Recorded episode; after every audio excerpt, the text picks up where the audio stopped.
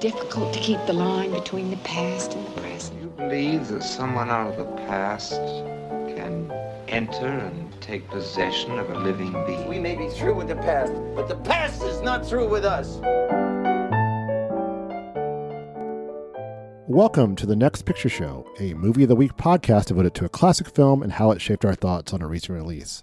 I'm regular universe Keith Phipps here with Tasha Robinson Noir. Genevieve Koski. And the spectacular Scott Tobias ham. Every week we get together to talk over a classic film and consider how it relates to a current movie. This week we'll be looking at two different takes on Spider-Man, the superhero created by writer Stan Lee and artist Steve Ditko. The first offers a reverent take on classic Spider-Man comics and comes from a long ago time when it wasn't yet apparent that superhero movies would be a big deal for years to come, the distant past of the year 2004. The second is in theaters now and takes Spider Man, the character and the idea, in directions neither Lee nor Ditko ever could have imagined. Tasha, can you tell us more? It was a sweltering June Friday in 2004. The humidity hung in the air like the sweat of an angry god, and I wanted some relief. So I ducked into a downtown movie palace. The marquee read hot dogs and healthfully cooled air. Frankly, those mattered to me more than what was playing. Something called Spider Man 2. okay, sorry, I don't, I don't know what came over me there. I was, I was trying to talk about the first film in this week's pairing, uh, the Sam Raimi directed Spider-Man 2, a sequel to his 2002 hit Spider-Man. Is it possible you were taken over by the spirit of an alternate universe, Tasha Robinson? Eh, it's it's certainly possible. I mean, especially if the reality we live in bears any resemblance to that of the second film in our pairing, Spider-Man Into the Spider-Verse, an animated film that offers a kaleidoscopic spin on the Spider-Man story by teaming up a freshly bitten teenaged Spider-Man named Miles Morales with the burnt-out, embittered Peter Parker of another universe, then bringing in a gaggle of other Spider-Men, women, and pigs to do battle against a series of deadly foes. Thanks, Tasha. Kid, it was my pleasure. We'll be back after the break to dive into Raimi's Spider Man 2.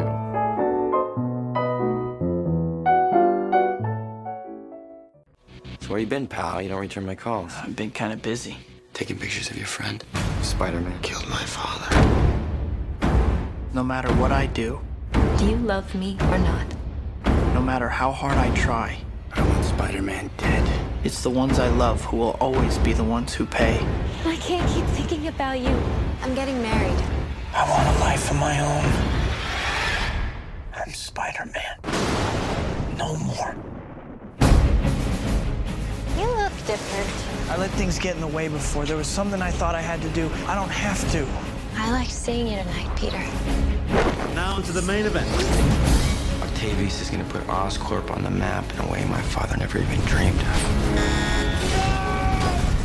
Crazy scientist turns himself into some kind of a monster. Four mechanical arms welded right onto his body. You take Spider-Man's pictures. Where is he? It's taking me off your loyalty to Spider-Man and not your best friend. Bring Spider-Man to me. How do I find him? Peter Parker. Find Spider-Man, or I'll peel the flesh off her bones. There are bigger things happening here than me and you.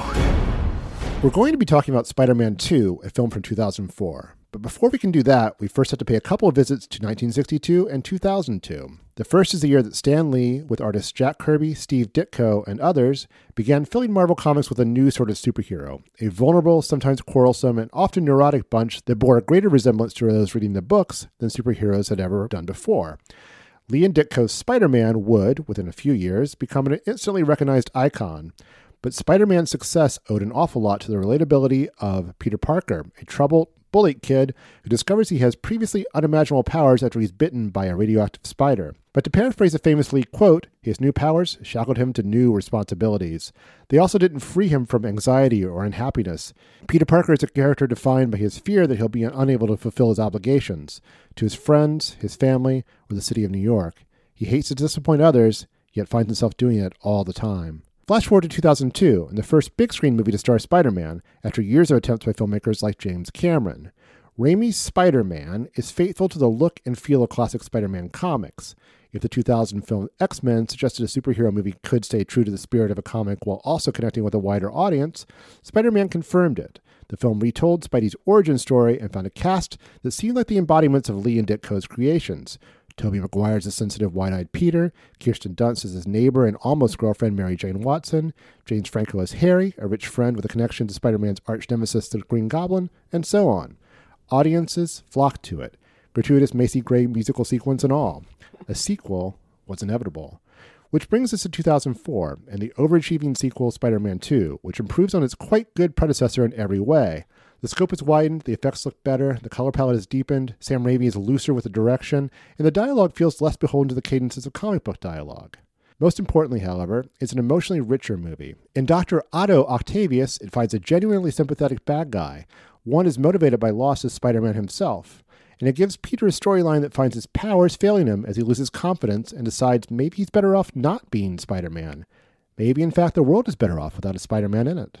It's sophisticated stuff for any kind of blockbuster, and an early sign that a superhero movie could tell complex stories with rich themes, becoming a high water mark for the subgenre that subsequent films, even Raimi's Spider Man 3, have sometimes struggled to match. Raimi took a gamble similar to the one taken by Lee and Ditko four decades earlier, believing he could craft a superhero movie that could handle the weight of heavier material and making a film that proved it. Like Lee and Ditko, he took kid stuff and helped it grow up. You'll never guess who he wants to be. Spider Man. Why? Well, he knows a hero when he sees one. Too few characters out there flying around like that, saving old girls like me.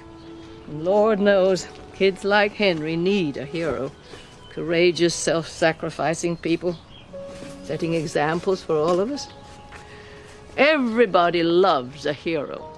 People line up for them, cheer them, scream their names, and years later they'll tell how they stood in the rain for hours just to get a glimpse of the one who taught him to hold on a second longer.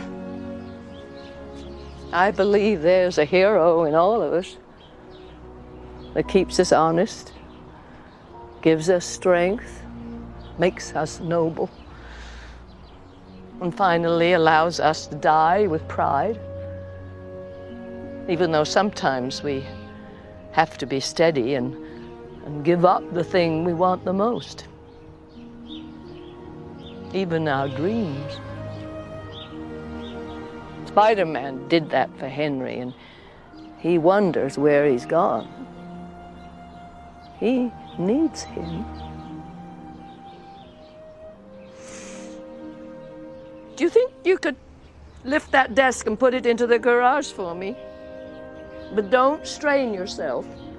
Okay.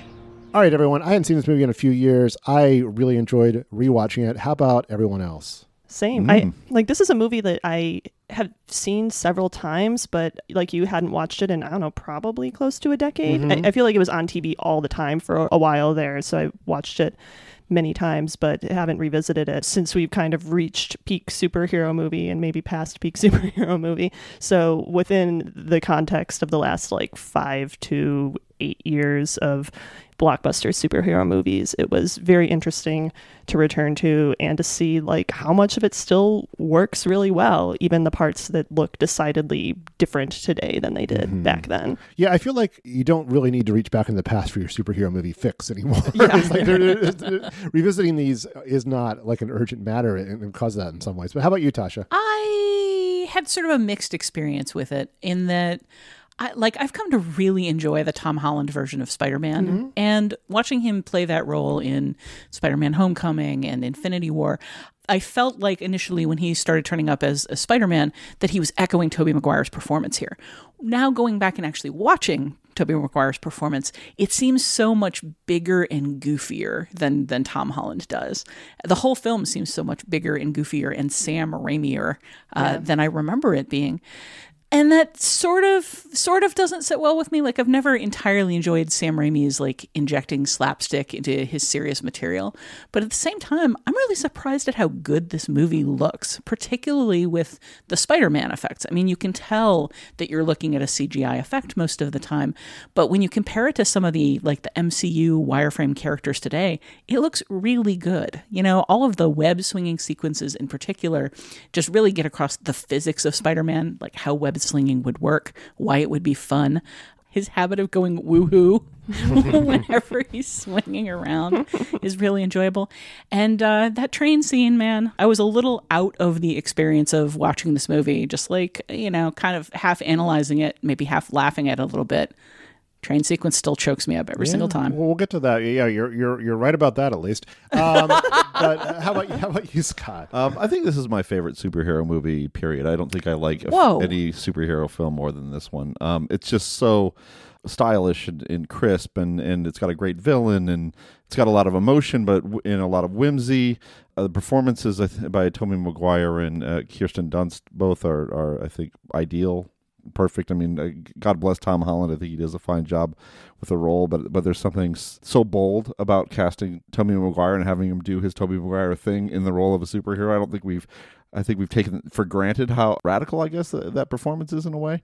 Uh, you know, and I, and I think it just it establishes immediately what the what the conflict is, and and it and, it, and also in a way that's kind of like disarming too about him trying to deliver pizzas and not quite getting it done, and him having to live this crummy workaday life, and and uh, you know just showing hey, it's not really all that gla- glamorous a thing to be having to save people all, all the time, and then in the other time that you have, you know, you're you're inadequately doing your job and you're not paying the rent and you're not having a relationship that you want to have. I mean, I, I think the film really gets all of that uh, so nicely. It- It's just, it's a terrific movie. I think. Before we get too far away from the performances, I don't want to skip over to Alfred Molina, Mhm. who who I think probably has the highest level of difficulty here because watching this movie again, I had forgotten how much Doc Ock talks to nobody in this movie, just like stares at the horizon and delivers speeches.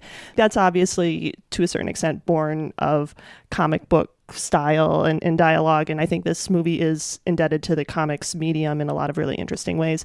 But you need to translate that sort of, you know, villain monologue to the screen the way it is here. You need an actor with the gravitas of, of Alfred Molina, but also like not over much gravitas. You know, I think it's like he has a really good balance uh, with the Doc Ock character. And it's an interesting, uh, like Raimi requires a lot of interesting things from him because, I mean, I've written about how superhero movies have a tendency to put both the heroes and the villains into the same emotional place where they don't feel anything except like anger or fear, anger or fear. Mhm. And it's just, it all turns into this, you know, gray nothing. You look at something like X Men Apocalypse where you cast somebody as good as Oscar Isaac and then Mhm. bury him under makeup and never let him change expression.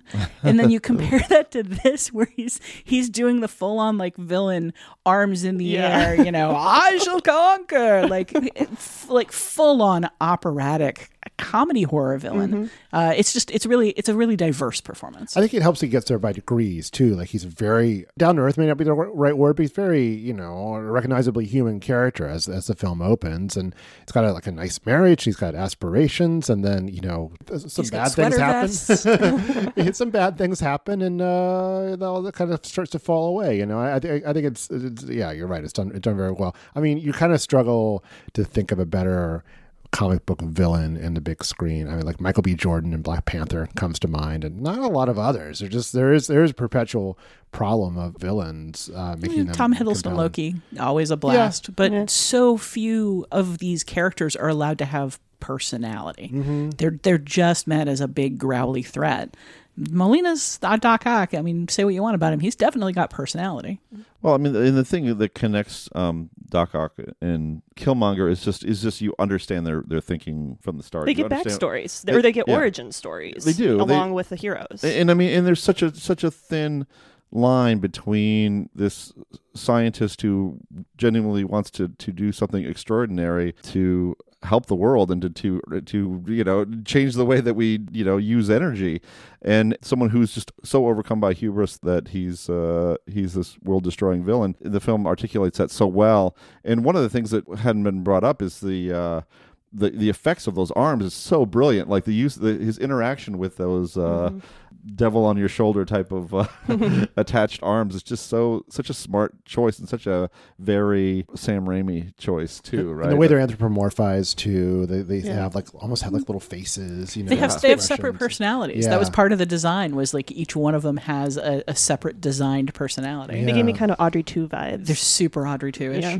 for sure. And yeah, I like how much horror stuff is in this. How much like Raimi's background is in it. Like there's there's actually a shot of a of a screaming woman running at the camera. It's like- Yeah. it's like it's, it turns into and that one sequence just basically turns into an Evil Dead movie. Oh, uh, for sure. too, but- chainsaw and all, man. Yeah, but it doesn't break. I don't think it breaks with the tone of the film, though. Uh, I mean, I I think it sets the tone of the film because that's really, I mean, things go bonkers when the fusion reactor gets out of control, but that's a much more like you know mechanical CGI driven set piece. The the mayhem in the operating room is much more organic and much more character focused. Like you get little slashes of personality from a lot of those different people, including John Landis as the doctor, I believe.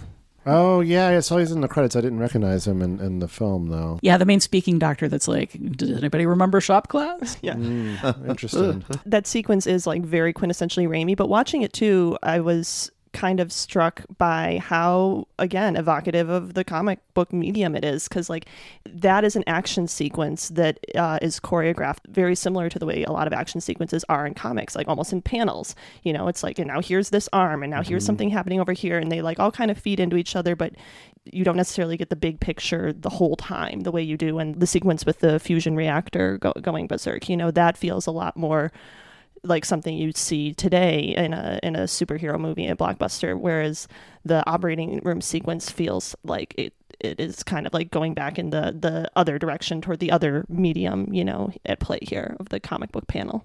And Raimi just seems to come about the comic book movie so naturally, stylistically. Because th- you think of something like Ang Lee's Hulk, which is a movie I admire in a lot of respects. But I mean, that movie is like we are going to try to recreate a comic book here that is going to be the style of film. And and with Raimi, it just it feels much more organic to the way he's making the film. And every once in a while, you get these really beautiful you know tableaus that he set up that, that are that are striking and evocative of a comic. I'm thinking of the end of the movie with uh, Mary Jane on the in the spider web, and just the way Mhm. that whole thing is framed is so so beautiful and so dynamic and so you know it has so much personality. I mean that's you know of course I, I'm gonna start complaining about superhero movies today but like that that's the one thing that's missing is direction uh, you know i mean this film is so directed and so much a sam raimi film in addition to delivering the goods as a as a comic book movie At the same time, the plotting is so goofy. I mm. mean, the, the the whole business where Doc Ock can rob, rob a bank of its giant bags of gold coins. and then- coins. I was like, why? Why is this bank like Scrooge McDuck's vault? Why are they dealing only in gold coins? It, they're dealing only in, in gold coins left in giant open sacks, and he steals a couple of them, and then he goes to the Villanorama apparently and buys like particle accelerators R Us Tinker toys with, with his bag of gold coins. Like, where do you go as a villain to drop off a bag of gold coins in exchange for science crates? But you don't want the scene with like the gold coin fence or something that he has to go through. Hey, I want I want an entire particle accelerator. that's well, such a- that's that's going to take at like- least two bags of gold coins. Chunk. But what's, what's more what's more comic book than just a sack of coins with like a little money sign on it? that is super comic book. There's also the whole thing with Mary Jane's marriage where she's just like, I met a guy. I'm dating a guy. The guy's proposed. We're getting married in five minutes, and there's nothing you oh, can oh, and do then about like it. the scene right before that where she's like, "It's not that serious," and like the very next scene, they're, they're engaged. I And like all uh, of a sudden, she's addressing wedding invitations. I'd almost for, I've somehow forgotten all that stuff because it is it is so marginal in, in this film, and it is kind of like last minute at the end. It's like, oh, this is actually a thing yeah, they have to deal with, and not just some sort of th- thing she's talking about. Mary Jane's not actually delusional. she feels delusional at times though there's there's that sequence after he sees her play where they're walking down the street and he's like hey you want to get some chow mein and she's like you can't just come to my play and try to break up my marriage it's like lady i said chow mein not drop your fiance and run away But in me. fairness, that is what he was. that is after. what he wants, but it's still it's okay. Like she's not Mike Pence. She can go to dinner with a person of the opposite sex and, and have it be friends. And she just she blows the heck up at him just instantly. How dare you suggest I should get chow mein with someone who's not my fiance? I think Mary Jane's motivations are not this uh, movie's primary concern for for better or worse. Can, can we work, work more Mike Pence references into this podcast? There's- I'm because that took that was an unexpected twist. I'm just saying there is there if I if I do have an actual serious objection to this film, eh, even that's overstating it. There's a little too much nice guy going on with Peter, and I know that he's he's the quintessential nice guy, and we're supposed to appreciate him for that. But there is just this kind of like favor sharking feeling about his like I'm gonna hang out in the background and make sad eyes at you, and like you shouldn't go on and live your life because it's gonna make me tremendously sad. I'm not gonna express how I feel. I'm not gonna do anything about like any of the any of the things we've ever talked about. I'm just gonna stand here and mope. And there's a degree to which I, I can only sympathize with that so far. I know great power, great responsibility, but you know, also if you want something, at some point you got to take steps toward it. I think that so the busy, strongest part of the movie He's so busy. He's He just is a super very busy. busy man. and he's so broke. But the strongest part of the movie is when he's just like, you know, okay, I'm gonna, I'm gonna actually do what I want, and he does it for a little while and sees the consequences. Do, do, do. So two, movies with that song. Yeah. Yeah, I know. it Well, apparently it's both. it's a deliberate like the part where he's fixing his bike and the wheel goes out the window. Apparently, is meant as a direct direct uh, reference. I do like. I, I I know you you were a little down on it, Tasha, but I do like the kind of slapsticky nature of the humor in this. I I really love the like the little thing of him battling the brooms in the broom closet Yes. for like way too long. Yeah, that's like that's I completely forgot it's about it. so It was unnecessary delight, and yeah. yeah. and so and so uh, fun anyway. And how much were you thinking? Hand her the pizzas and then fight the brooms, man. You could do. You could still get there. Come on, let the brooms fall where they may. Uh, yeah, he was he was already like four minutes late at that point. But speaking of, there's also like the good pizza gag when he's actually as Spider Man and he like goes back to grab the slice from the skyscraper guy. Mm-hmm. Yeah, from that. Scott Spiegel, who was in both Evil Dead movies. Th this film, if there's like a, a speaking role where the camera lingers on a face for more than like three seconds, it's probably a name you know from another Raimi Yeah. Well, and you, and you get two talk soup or or the soup uh, host. You get Joel McHale and And and, Hal- uh, Hal Hal Sparks, who Sparks, I'd, I'd yeah. forgotten existed Yeah. until while rewatching and, this film. And uh, I was watching this with my boyfriend, and like, and the credits said, you know, Aasif Mandvi, and we were like, "Wait, he's in this movie?" And he was like, literally the first person on the screen in the movie. We're like, "Oh, yep, he is in this movie." and Bruce Campbell is the usher Mhm. that won't let him Oh, through so the good. door, and and Ted Raimi as uh, J. Jonah Jameson's. I just I picture him going to his brother and saying, "Can you put me in any role that will let me just hang out with J.K. Simmons, like throughout shooting?" Well, no, don't forget Elizabeth Banks either. oh yeah, well, exactly. baby Elizabeth Banks. Yeah, and Dennis Farina. No, that was the other. Daniel Dae Kim, obviously Stan Lee's got his cameo. It, uh, Brent Briscoe is the guy that shows up with a with Guys, a let's just read the cast list. Dylan Baker, right? Dylan Baker is his teacher. Dylan Baker, poor Dylan Baker. He's he's seated in all three of these Spider-Man know. movies to be turn up as the lizard and never does. It's like Billy Dee Williams uh, getting set up to be Two Face and then just not getting that chance. Yeah, yeah. So we got Tommy Lee Jones' worst performance ever. um, let's talk about a few things here. Uh, we mentioned the train scene. I think that's you know if this isn't the greatest superhero movie ever made, I think that's certainly in the discussion. I, that's got to be the greatest scene, or or it's, it's a top three superhero movie scene. I mean, it's the the set piece itself is exciting, but the what it builds to emotionally is just uh, is just incredible. Like Tasha, you know, obviously you've had the worst attitude toward this film. Yeah, it's still it still worked on you. Well, why does that scene work? But for the same reason that uh, George R. R. Martin's stuff works, except with less rape and, and death. Um, Keep going. I want to see I'm where this subscribing goes. to your newsletter. this is this is something I've this is uh, something I've also been writing about for a long time. Um, back to AV Club days, like George R. R. Martin, I, I firmly believe that the reason he has built such an audience is that he builds his stories around like profound injustice, and then he just keeps piling on the injustice until one person does a kind thing or a generous thing or an altruistic thing or even just the just thing and it feels like the biggest relief in the world. You know you spend the whole movie like watching the universe pile on peter parker. Like he can't he can't help his aunt. He can't keep a job. He can't be with the woman he loves. He can't explain to his best friend like who is in agony what's going on. He can't tell Jam- j. Jonah jameson to take a hike. He can't do any of the things that he wants. And then the city looks at him and sees him for the first time and says we love you for what you have sacrificed for us and we will do anything for you up to and including save your life by getting in the way of the villain. I mean it's just it's a tremendous payoff for everything he's suffered and it's a huge emotional moment Are you just on- a kid. I love that line. You Oh, on, he's are you on kid. board with uh, with the Christ imagery? Hmm. Uh, I mean, sure. Why, why not? Put it. Put it. Why, why does Superman only get the Christ imagery? Spread it around. all superheroes. All superheroes are Christ. then the little kid, who I believe both of those little kids are Tobey Maguire's half brothers, saying, Aw. "We won't tell anybody." No, I didn't know that. uh, everyone's in this movie. Um, we have two big picture things to talk about, uh, and, and whatever else we want to talk about too, because it's a fun movie to talk about. But which do you want to go first? We, we talk about how it fits into the history of superhero movies and how it fits specifically into the Spider-Man trilogy, which means talking about Spider-Man three.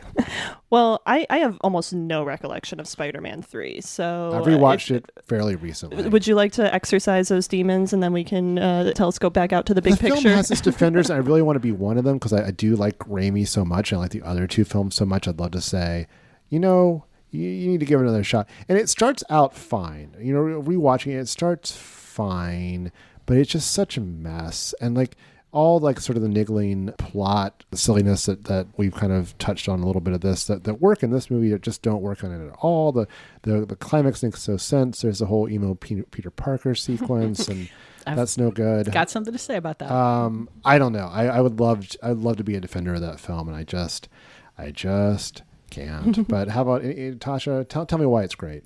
oh, I, I honestly wish I could come in with that level of contrarianism. It would be it would be so very very sweet.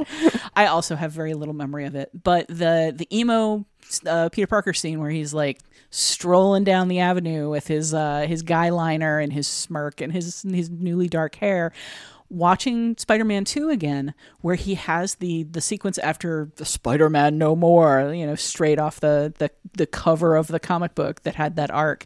Immediately after that, when they do the the raindrops montage, it's a musical montage where he's walking down the street like feeling good and expressing himself to everyone around him just like you know hey i'm living life now the emo musical sequence made so much more sense to me going back and seeing that sequence because it's just it's a it's meant as a dark comic echo Mhm. and people people dissed on it so hard but i think Raimi knew exactly what he was doing like people didn't like it but it was a bookend it was a reference to himself Yeah, it just doesn't work.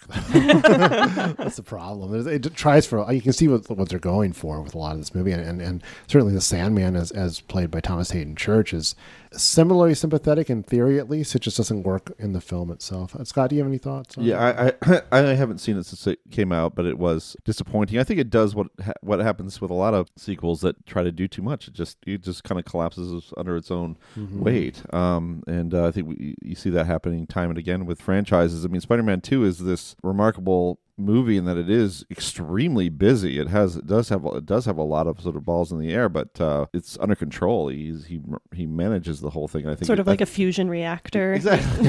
That's a good right. Exactly. This is if he this Spider-Man Three is a fusion reaction uh, going out of control. I, I I do really like the first one as well. I mean, I, I don't want to like dismiss that as some little crude formative thing. I thought No, it it's was, good. It's it is quite good, and and um and those were, were a lot of those initial conceptual risks were taken and, and paid off, and it's got I hate to use the word iconic, but it has a few um you know moments out of time that that, that people remember, and that's that's all in the filmmaking. So uh, I, I still have a lot of affection for for that movie too, but Spider-Man Two is kind of where it all comes together for me. Listen to your keynote, Keith. It occurred to me, and this maybe brings in the uh, question about the history of superhero movies, but like this and the X Men franchise were like kind of unfolding concurrently, and it, Mhm. and they really did kind of you know travel a similar arc with like a good to really good first movie, and then a really great sequel. And then a third movie that like kind of goes off the rails.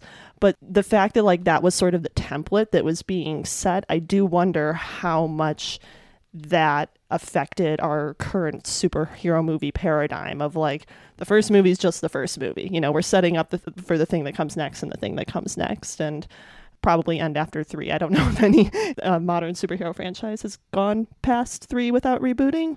I mean, N- not not including counting your your group. I mean, X Men's like its own weird super continuity or something. yeah, But yeah, I think it was it. Like I said, established a, a paradigm that maybe we're still sort of seeing the the echoes of today to a certain extent, when in terms of like having a really great sequel. Because with with superhero movies, like the first movie, you're certain you're beholden to a certain amount of origin story stuff, Table setting, Yeah, yeah, and uh, Who it- is Thor? Yeah yeah.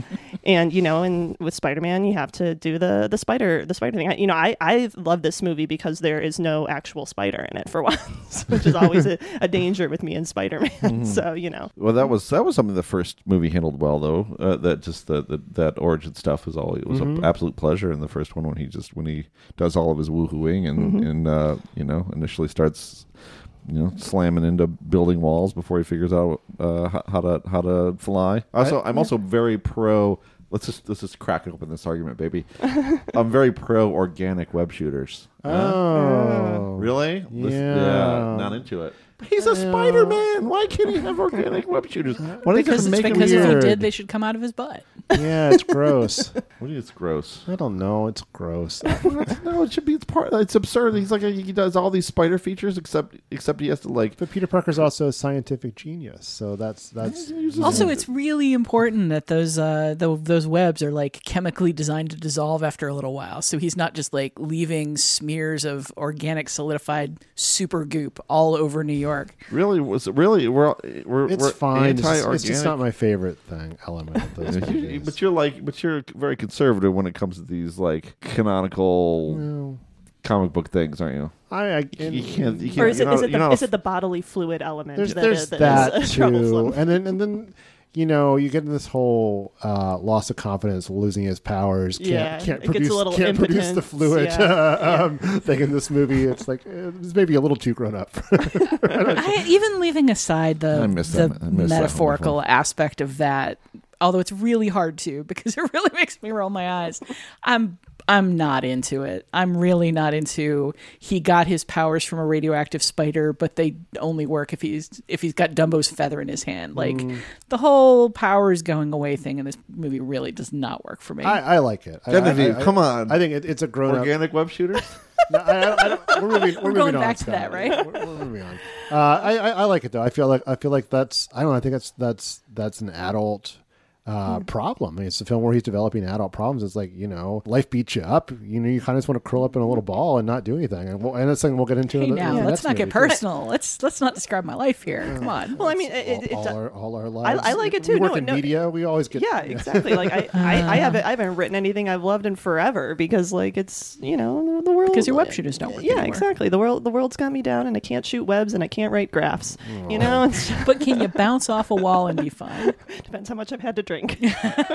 How, how, how are you with I will. wisecracks? Speaking of white wisecracks, I will admit, as as not sold as I am on the whole losing the powers thing, the gag of him leaping from building to building, yelling, "I'm, back! I'm back! My back!" I, I laughed. Yeah. I laughed pretty hard at that. that that that, Even- that got a big today. that got a big laugh in this household of people with not great backs. uh, I have a quick question for you to, to address now before we move on, Mm-hmm. just so it's out of the way. Animated spiders, do they creep you out too, or or um, I, I can deal with them. I don't love them. Okay. We can talk about it with uh, Into the Spider Verse, No, I just you, know, if we want. clear- But you yeah, know, I just wanted to get um, that taken care of now. Your your friend and mine, Oliver Sava, uh, uh, is a comics guy and is my personal comics librarian who who gives me things to read. And whenever he's your comic sommelier. yes, exactly. and when Eisner winning comic sommelier. Indeed. and whenever he gives me a comic with a spider in it, he puts a little post-it note over the panel and just writes spider on it, so I know. Wow. He's so kind. So I, I'm going to posit that it's in, it's in a weird place where you know I think superficially it has a lot more in common with an MCU movie. And the tonally I think I think it's light enough to to, to work as, a, as an MCU movie in some way. But I, I also feel like this is more aligned in some ways with the Batman film the Christopher Nolan Batman films where you have a single director coming in and sculpting a whole universe around a single character and having a, a, clear vision for what that character could be. And I feel like MCU uh, has, I, I'm not even making a judgment call here, but I feel like you're getting that's made, been made increasingly impossible in MCU, where I think you have like these little pockets that the characters that are kind of crafted around particular characters. I feel like the Guardians movies in particular kind of have their own like sort of little universe, and I feel like uh, the Thor movies maybe not uh, always the strongest efforts, but they definitely have like a distinctive look and feel. But I think also they're all always servicing this larger shared universe, and I think there's um, the Spider-Man movies and, and the Batman movies that came shortly after this were unburdened by that. And I think there are certain advantages to that as well.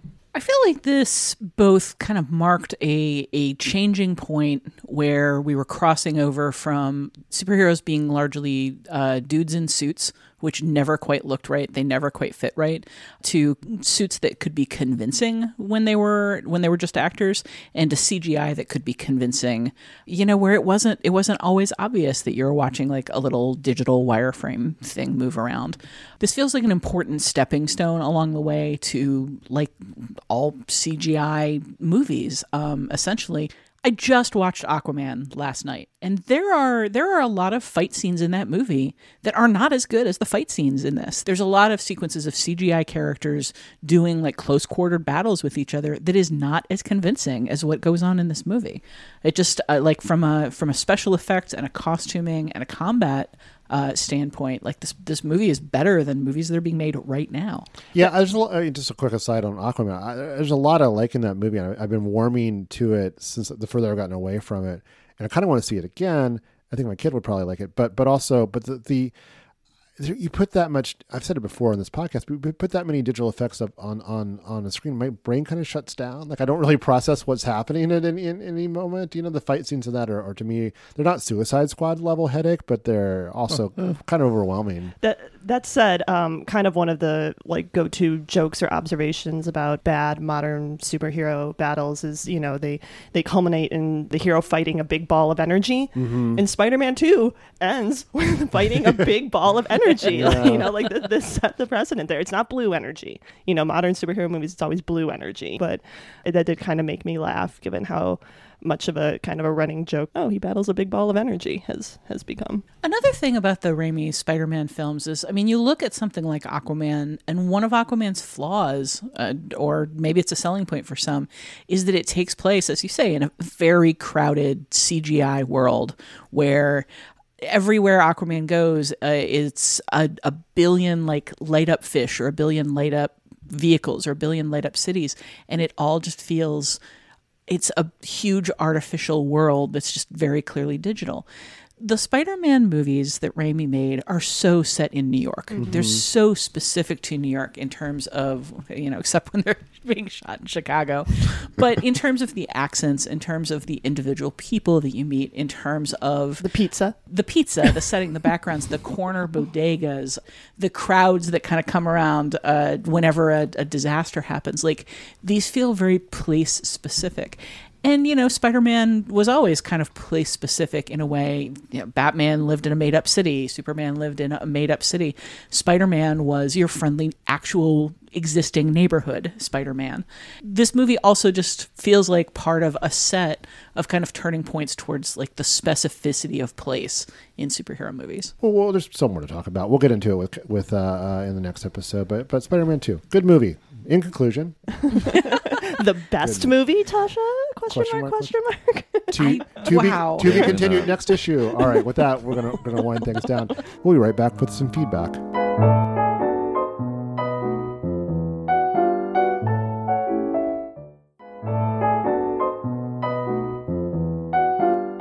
Now it's time for feedback when our listeners weigh in with their responses to recent episodes and anything else in the world of film. We're still waiting on some feedback for our pairing of Mean Girls and The Favorite. In the meantime, let's share some letters about other recent episodes. Scott, I believe you have something on widows, right? Correct.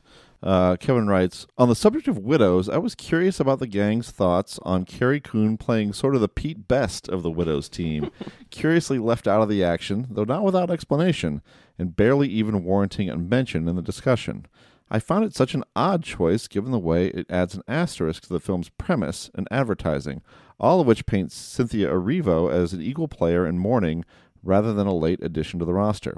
I don't know if this reflects Lynda La Plante's original miniseries, but even if it does, it still strikes me as a plot point that would normally be shed to streamline the story for feature length. It's a good point. Yeah, I'm I'm I'm sad we didn't talk about Carrie Coon uh, on the podcast because Carrie Coon's great, but she also is like not quite afterthought as as the letter says. There's explanation given for why her role is what it is, but you know she is definitely removed from the action and given that so much of that episode was uh, devoted to uh, explaining the reasons for the action to Tasha. I just have like 14 more questions about what goes on in Widows. Yeah. Uh, so uh, since Tasha did not have a question about Carrie Coon's character, No, I, I knew Kevin would have us covered. yeah, yeah, yeah. Thank you, Kevin. I mean, I think that it it gives the story a kind of like weird lumpy shape um, because you have this like late arriving heist member out of nowhere, and you have this person who, in theory, should be part of the story who isn't. But I feel like the setup for her being one of the widows is important because otherwise she wouldn't be a character at all. Like you would have when she does turn up in the story, you would have no idea why she's there, and what comes out of her being there wouldn't be nearly as impactful as it is.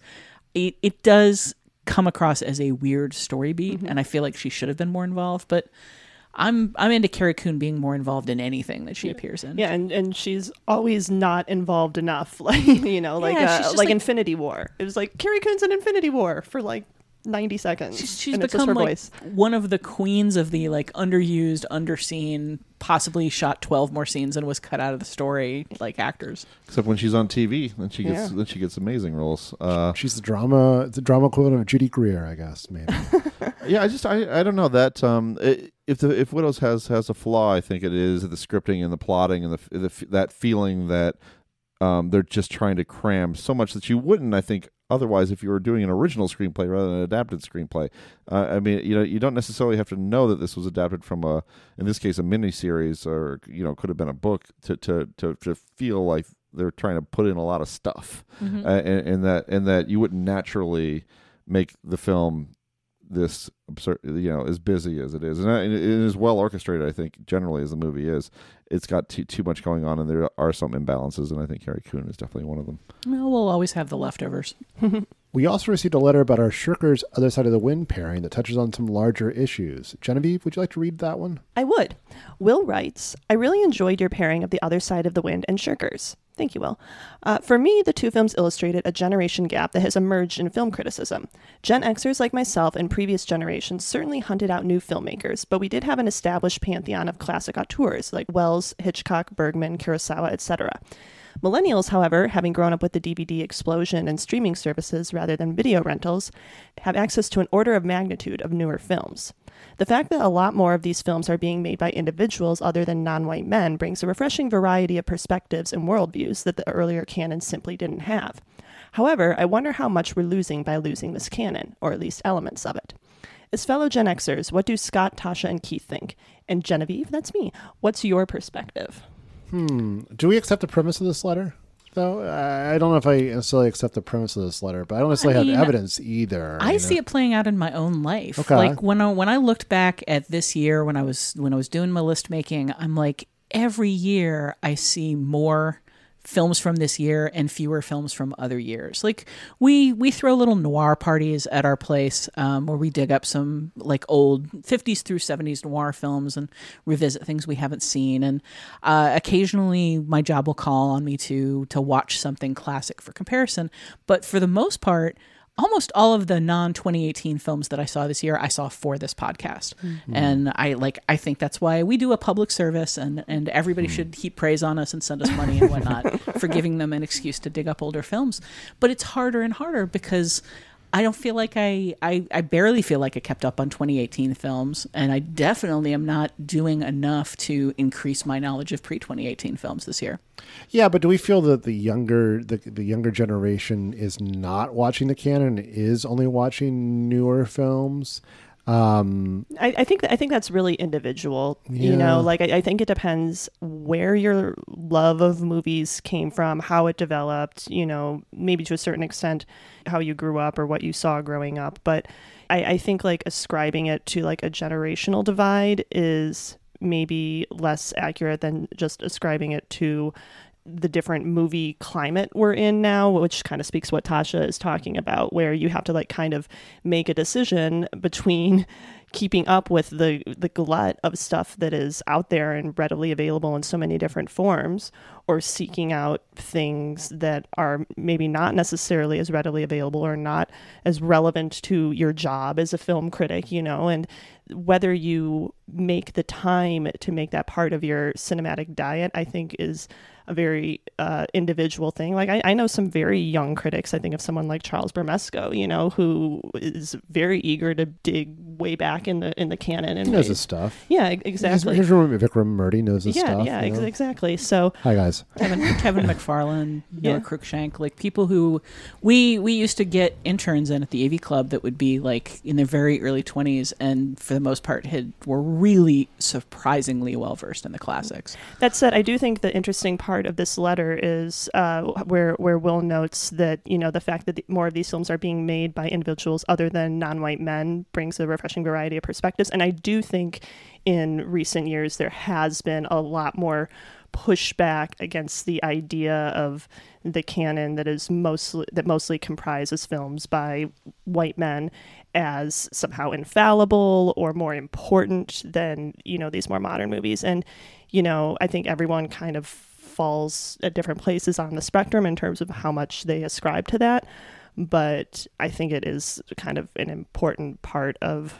your consideration of like i said what should be part of your film diet I would say though that the canon and kind of reacting against the canon is sort of a thing that's been uh, that I could always remember doing. In fact, my my major in college was comparative literature, which is just nothing full of people who were rebelling against Mhm. against uh, the classics majors and the English majors and that sort of thing. What sort of you know dead European you know men were we were reading, but you know I, I, it's very hard anecdotally to really grasp what people are seeing. You know, I mean, because because it really, you know, I mean, it, at a touch of a button, you have access to a whole lot of stuff. I mean, I, I wish you had access to Filmstruck still, but but um, but that that's, that's all there. I mean, if I were a cinephile.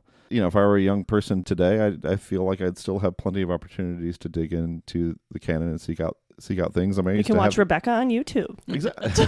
oh my god. But This is- with but- Filmstruck, but- but I had with to go, you Filmstruck know- Dra- gone, you can subscribe to the Criterion channel, become a charter member, uh, help support them, get the yeah. same, Right, same and films. I mean, I remember when I was when I was in. I mean, I, I'd see some films in, in, in at my college library, but you know, we, we would go on these little like road trips to the to this video store in called Mu- Movies Worth Seeing in Atlanta. It was like an hour and a half or two hours away, you know, to rent movies. It's like you don't have to do that anymore.